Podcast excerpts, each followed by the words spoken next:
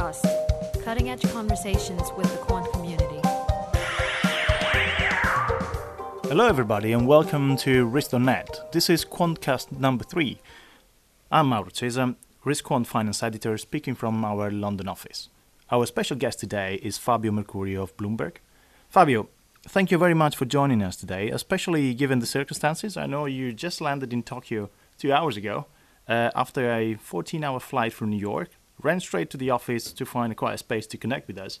So, well, still, this was the best time we could find for this recording. So, I really appreciate you making the time in your diary for this. How are you today? Oh, it's great. Uh, thank you. My pleasure. So, it's great to be here and uh, have this opportunity to to make this interview. Excellent. So, well, you hardly need any introduction, but I'm going to give our audience a quick one anyway. So, Fabio is based in New York City, where he is the global head of quantitative analytics at Bloomberg and adjunct professor at New York University. At Bloomberg, with his team, he is responsible for the research on cross asset analytics for derivatives pricing, XVA, credit, market risk, which sounds like everything under the sun, really. Um, does your team work on solution on the buy side industry as well? Um, possibly. I mean, like a good thing about Bloomberg is that we um, cover everything, and uh, so our customers go from you know sell side to buy side, from uh, financial institutions to corporations, so you name it. So that that's great. So buy side as well, yes.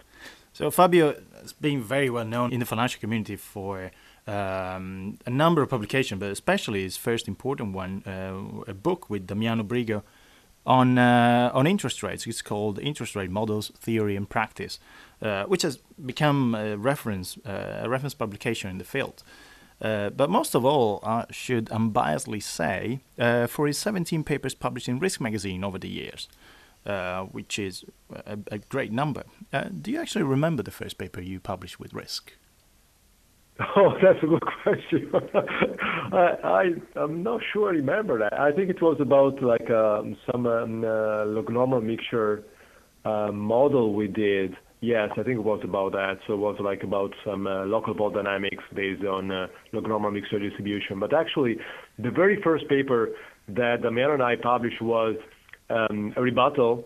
So there were two um, um, uh, two people that claimed essentially in a paper that was published in this magazine that the whole financial industry didn't understand anything basically, so everything was wrong.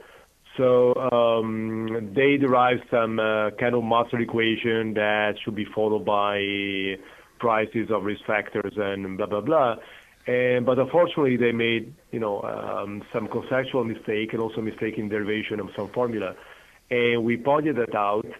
And essentially, our correction was published. I think it was uh, uh the very first publication we had. The Risk magazine was in uh, '99, I think. Oh, wow, that's a long career with Risk. I've actually always wondered how uh, quants in fl- uh, client-facing roles like yourself uh, managed to be prolific authors as well. So you know, you, you're you're facing client as you're doing now in in Tokyo, um, as well as you know um, dedicating time to research. So how much of your time can you dedicate to model development? Ah, that's uh, look. I, um, as you were saying before, you know, like I'm uh, I'm the global head of quant analytics at Bloomberg, so my team is um, uh, made of 40 plus people. So uh, you know, um, most of my time is actually spent like in really managing people and discussing ideas with peers and also reviewing the work. So um, I'm not doing any direct development work myself, and uh, uh, I'm very lucky because you know, like I really have uh, some of the top and best um, uh, quants in the industry. And uh, we hired some of them directly from banks, uh, so they're very experienced, very skilled, and um, uh, they do a great job implementing the models that uh, we're working on. So in a sense, I mean, they, you know, they they do all uh, the um, the hard groundwork uh, for me, and uh, you know, I uh, I'm lucky because I can then uh, take all the fun of traveling. For example, as you said, I'm here in Tokyo, and uh, but not only that, it's not just traveling for the fun of it. It's traveling because we want to promote our functionality. And uh, Um, so um, that's an essential part of my my job as well. When it comes to research, um, you know, like uh, uh, I'm no different than any other like uh, quant in the industry, uh, meaning that research uh, can be done, but unfortunately it has to be relegated to your spare time or to the late hours, um, you know, in the office. And uh, also, you know, traveling helps because you know you have time on the plane uh, to write down something, uh, to um, to you know uh, put together your ideas and uh, uh, to do some um, nice research work. So that that's uh, that's what I do. I mean, but uh, unfortunately, I mean, research per se is not really a major component of my work. I would say maybe 20 percent. Some of your colleagues also publish in Risk or elsewhere as well. So yeah, the whole team I, I have a feeling is uh, very dedicated to quantitative research. Yes, absolutely, absolutely. I think it's like uh, uh, people like uh, Matt Harvey Stein have been uh, uh, contributing articles to um, uh, to Risk magazine, and personally, I encourage everyone to write, and um, and uh, and they do that. I mean, like, uh, some, but some people have more, uh, say, uh, have a better interest of doing that. Other people maybe, you know, focus more on on the actual work and the actual implementation work.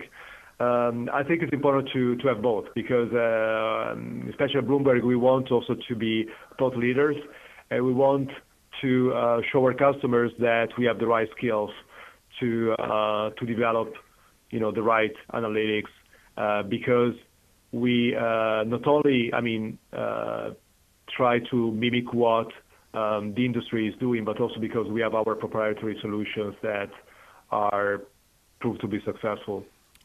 Of course. Um, well, the occasion today for this chat is uh, the publication of your latest paper, The Present of Futures. In this paper, you introduce uh, a multi-curve framework for pricing convexity adjustments in futures contracts. Could you tell us what the importance of modeling those adjustments is, and briefly how you model how your model does it? Okay, uh, thank you for uh, giving me this opportunity. So th- this is uh, my latest publication, Risk Magazine. I'm really happy that you know I made it. Uh, I'm also emotionally attached to this paper because I've been working on it for the last three years.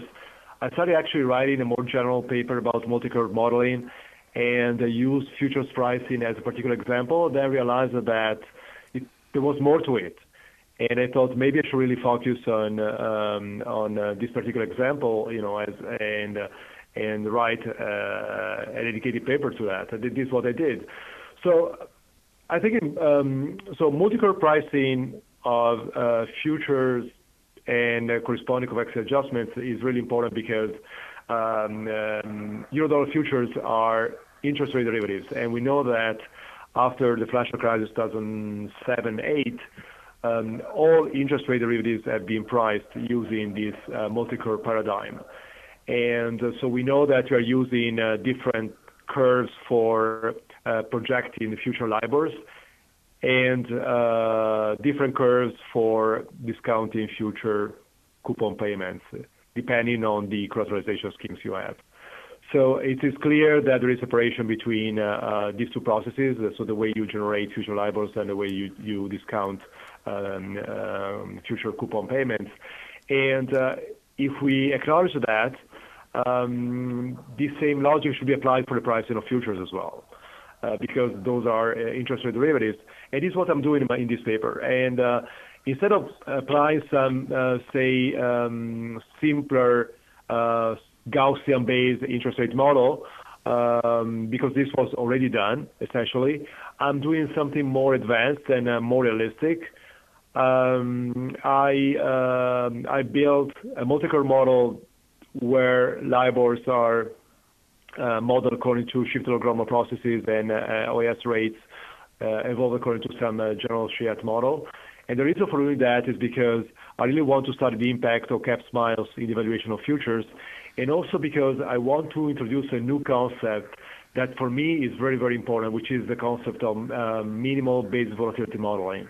Um, I, don't know if you want me to expand on that, but I'll be very, very happy to do that if you want. Uh, yes, please. Uh, could you could you explain the concept itself? Maybe maybe in simple terms. We cannot obviously go into mathematical details in this space. Sure. So um, so one of the key uh, components, especially when you price um, uh, euro dollar futures and uh, the, their corresponding convexity adjustments, is to uh, allow for a correlation between uh, LIBOR and OIS curve that is not equal to one. So you uh, don't necessarily want, want to model a perfect correlation between LIBOR and OIS because historically we know that the correlation hasn't been always equal to one. And uh, we know that convex adjustments are roughly proportional to that correlation. So uh, the higher the correlation, the higher the adjustment. So you don't want to overestimate the adjustment, and then you want to uh, allow for um, uh, a LIBOR correlation that is uh, smaller than one. If you do that, uh, as a direct consequence, the the basis between LIBOR and OIS cannot be deterministic because the deterministic basis implies a perfect correlation. And, uh, and therefore, if the basis cannot be deterministic, the basis is stochastic. If the basis is stochastic, we need to be very careful because, you know, the basis in principle can go, uh, you know, um, can be all over the place, and you can easily uh, end up generating unrealistic scenarios for the basis, meaning unrealistic scenarios for the LIBOR OIS pair. So my solution to that is to um, um, minimize the volatility of this basis so that I can limit the occurrence of unrealistic um, uh, interest rate uh, scenarios in the future, just because I uh, minimize that volatility. And I repeat, this is exactly what needs to be done because we want to assume that the correlation between uh, LIBOR and OIS is more than one. And this is, uh, you know, something different than what is typically done in the industry when pricing general interest rate derivatives, because the typical assumption is that um, the basis is, is, deterministic. But I think that that assumption here in the pricing of futures is not the correct one. You need to allow for correlations more than one, and hence you need to allow for stochastic basis. But you need to be careful because you don't want the base to be too stochastic, and that's why you want to uh, minimize its volatility. So that's in a nutshell what I've done in this paper, and by uh, you know building a consistent framework where uh, the basis has minimal volatility. I see. Thank you. Uh, well, just to um, just say about the paper, uh, it's going to be published in the March issue of Risk, so you find it online and in print uh, very soon. Talking about LIBOR, it is natural to ask you about the reform of the benchmark rate.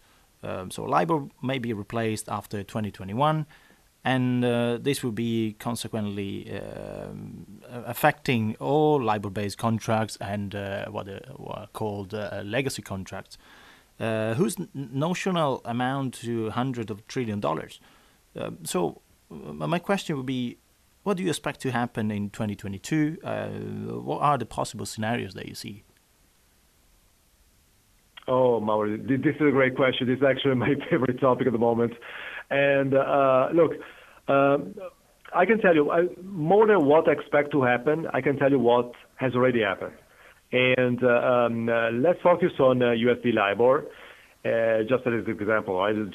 First of all, because I'm based in, New York City, and so what we know is that um, um, there is a committee called Alternative Reference Rate committee, so ARRC, and that already decided that LIBOR will be replaced by new rate called SOFR, where SOFR stands for Secured Overnight Funding Rate. So that has been decided already, and a similar decision has been made for, um, uh, say, uh, UK LIBOR. Um, so the reason why uh, this committee chose um, uh, a secured overnight funding rate like SOFR is because we uh, want a rate that is uh, secured, so it's uh, essentially um, backed by uh, some collateral, uh, should be transparent enough, should be liquid, should be um, a reflection of actual transactions. So in a nutshell, should be a rate that is almost impossible to manipulate. Of course, I mean, uh, not easily impossible, but that's rational. So we want something that is absolutely transparent, um, that can be replicated, easy to understand, and uh, very liquid, and not so prone to manipulation. Um, so that's um, regarding uh, LIBOR replacement. But uh, there is a caveat. So LIBOR is typically at three month or six month rate, and but SOFR is an overnight index, an overnight rate. So we need to decide how to go from that overnight index to uh, an effective three month or six month index. So this hasn't been decided yet even though um, I would say that you know people are leaning towards a definition that is forward-looking, me- meaning that is based on a daily compounding of the um, say SOFR rate for the desired um, um, time period. So let's say you want to set like a three-month um, um, LIBOR replacement based on the SOFR. What you will be doing, you will be calculating um, uh, daily fixings of SOFR. It will be compounding for the next three months. At the end of the period, you will publish the rate as as alternative to LIBOR. So um, uh, so that uh, hasn't been decided yet, but that's very likely to happen. Um, I have more more questions. I mean, more things that actually are uncertain, and I think they're very uh, you know important to discuss.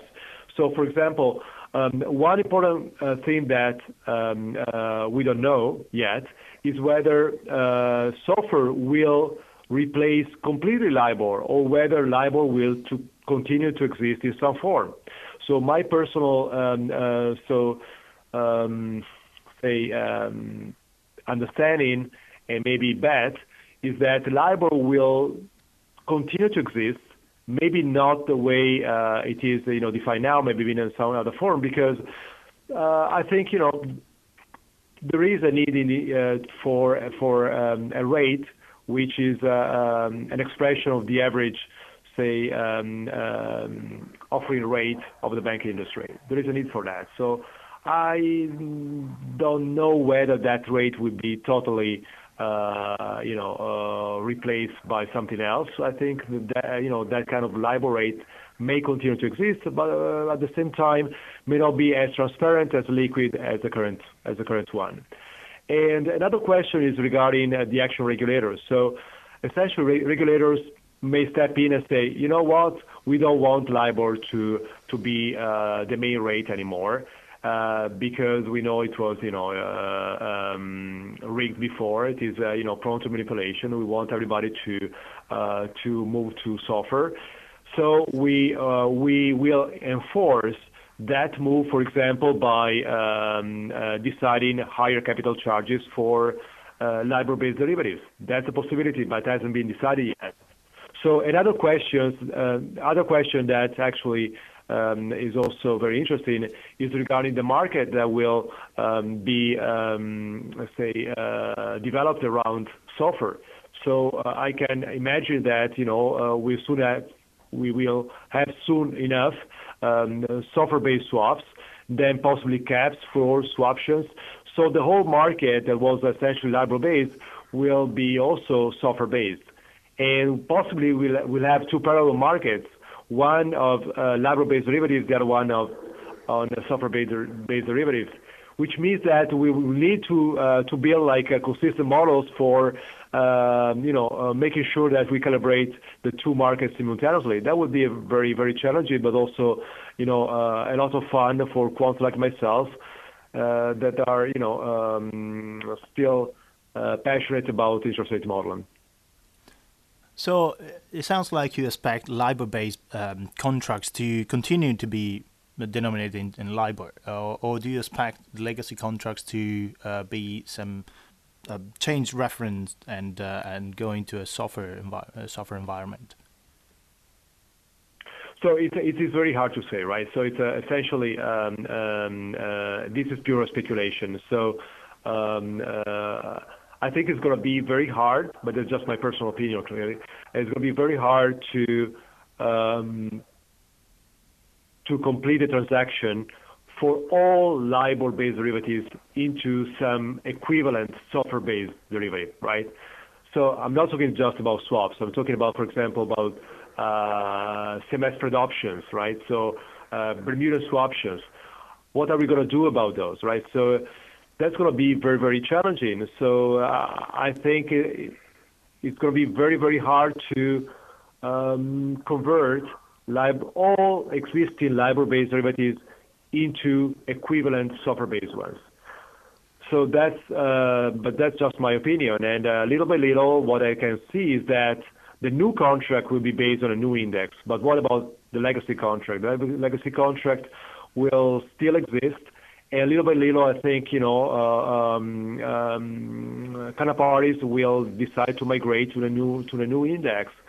Uh, but that will take time, and it will not be an easy an easy task, even from a modeling point of view. Back to your model. So I suppose from what you say that uh, it will be applicable after 2022 because you you're saying that you expect LIBOR to to linger around for a little longer. Uh, will it be applicable to a SOFR environment? Is there any connection there? Yeah, I mean, I think um, so. We are expecting uh, SOFR-based swap to be, uh, you know, uh, quoted already this year, right? So the the market for SOFR-based swaps um, can start pretty soon. Actually, CME will launch um, uh, SOFR futures, you know, which is the first uh, uh, signal and sign that you know the market will move in this direction. Then okay, so the first thing you want to do is futures trading, then then swaps, then caps, floors, then swaptions, then Bermuda swaptions, then anything else. This is going to happen. Uh, I don't know exactly when, but this is going to happen. And uh, and uh, um, so the question is also when uh, you know the legacy contracts, as I said before, will be moved uh, to the new one. And uh, um, so there are proposals, but it's going to be very, very, very challenging. And I'm not sure that everybody in the market is actually welcoming those changes because also operationally uh, they will be very, very problematic. As a quant, I must say, uh, I'm very excited about it uh, because um, I can see um, two different types of interest rate, say, markets emerging and living in parallel, possibly for a few years. And so this will create a need of more sophisticated models. And because if you want to um, transition and uh, move from one uh, contract to another one, you definitely need to have like corresponding pricing models that accommodate all available market data and also give you the right value and the right exposures for um, all these different contracts. So I'm pretty excited about it. A more general question that I'd like to ask to our guests is uh, what are the areas of finance of quant finance that you see in greatest need of innovation and new solutions? Where should quant focus? Well, that's also another great question. So it's so we know that the, financial industry changed a lot in the, in the, in the recent years, and uh, so uh, corresponding research changed as well.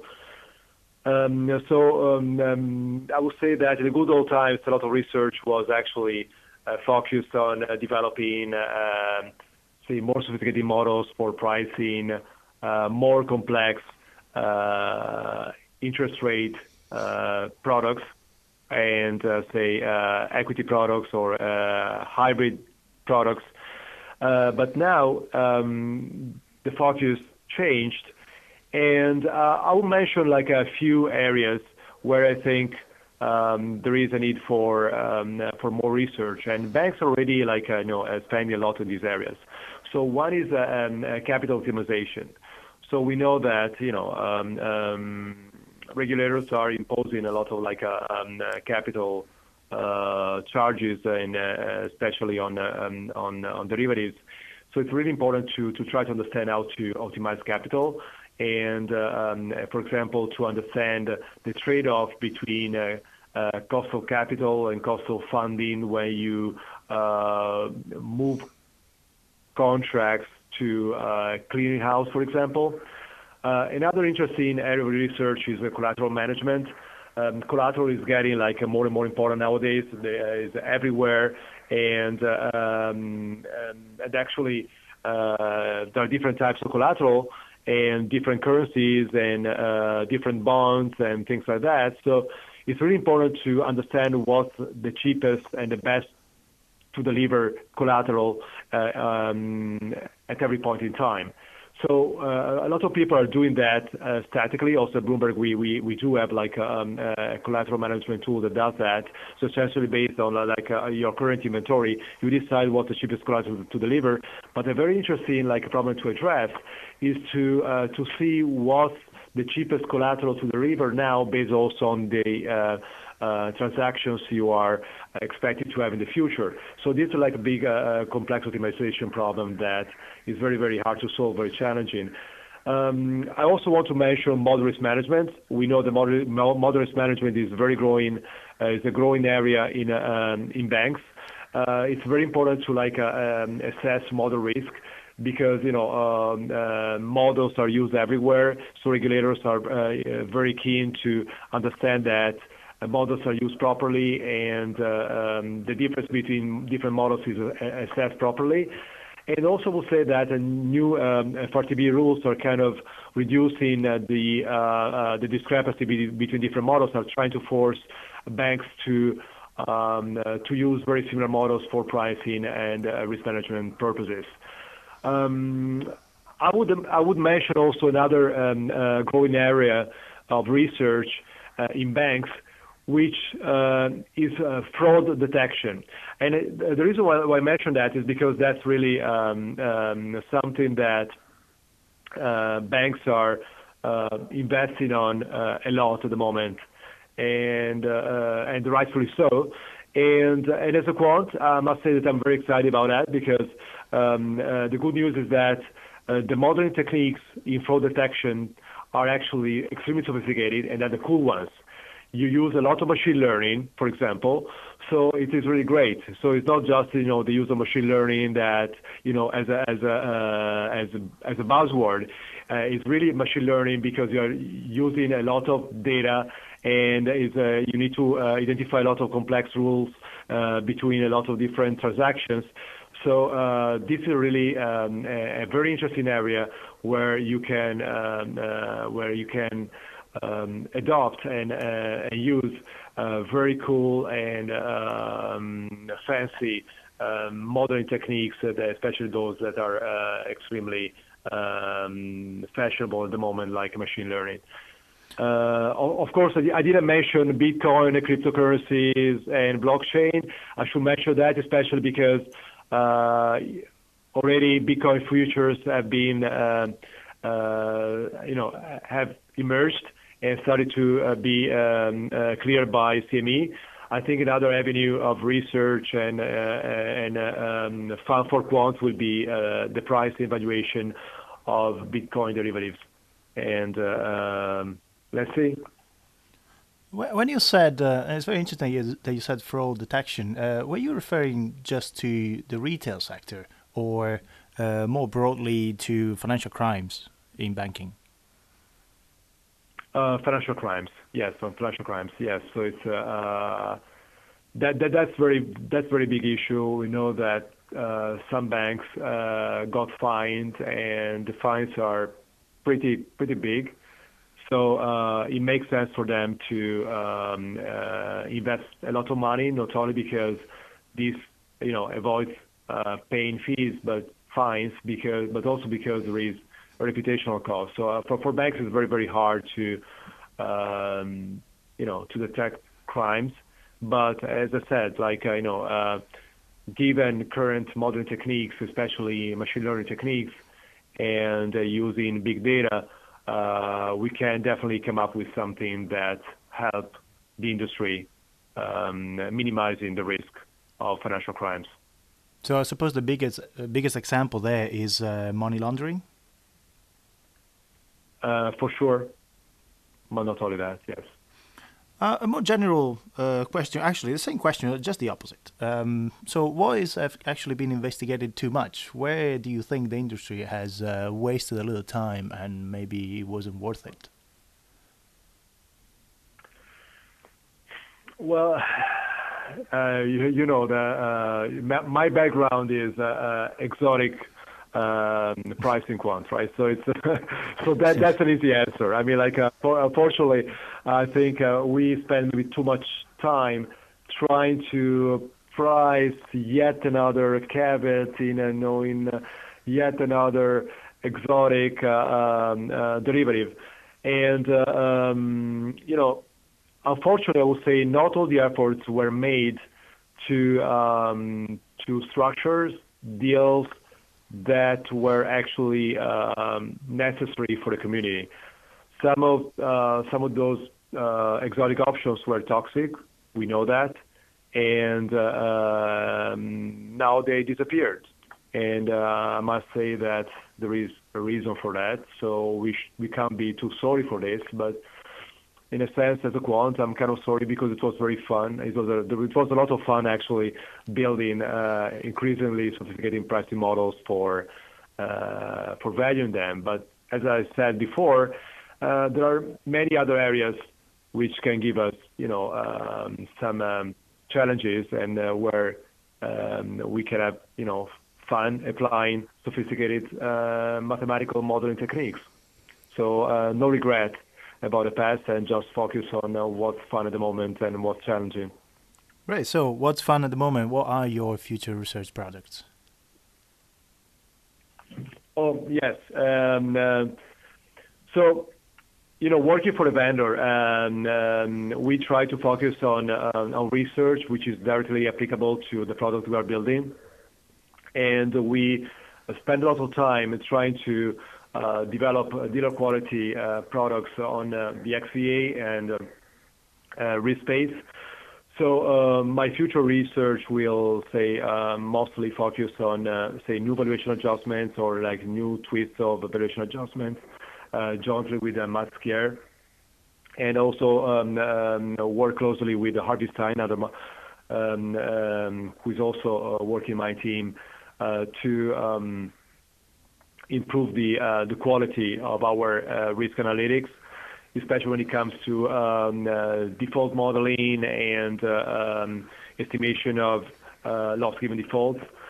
So um, essentially, the areas of research pertain, say, the risk analytics we are we are building, because we want to to be thought leaders in this market. We want to show our customers that we are not only followers, but we um, uh, we build right solutions and uh, um, because we have the right expertise and we also uh, do the right research and um, based on what we are developing. So that's more, or less I mean, like what what we are uh, doing as Bloomberg, and also I'm very much you know uh, intrigued by what's uh, what's going to happen regarding LIBOR. And personally, because I'm an interested quant, as I said before, and or I feel like uh, like one, even though you know I, I focus on on everything from from pricing data to regulation, XVA as well. Um, but uh, I feel that this LIBOR uh, replacement will offer plenty of opportunities for new modeling challenges, but also for building new analytics. And I, I think you know Bloomberg as a vendor and uh, and as a, you know a provider of solutions in this space can uh, can definitely uh, play an active role as a thought leader, but also as a, as a, um, as a solution provider. Well, and I hope to see the results of those uh, of that research in Risk sometime soon.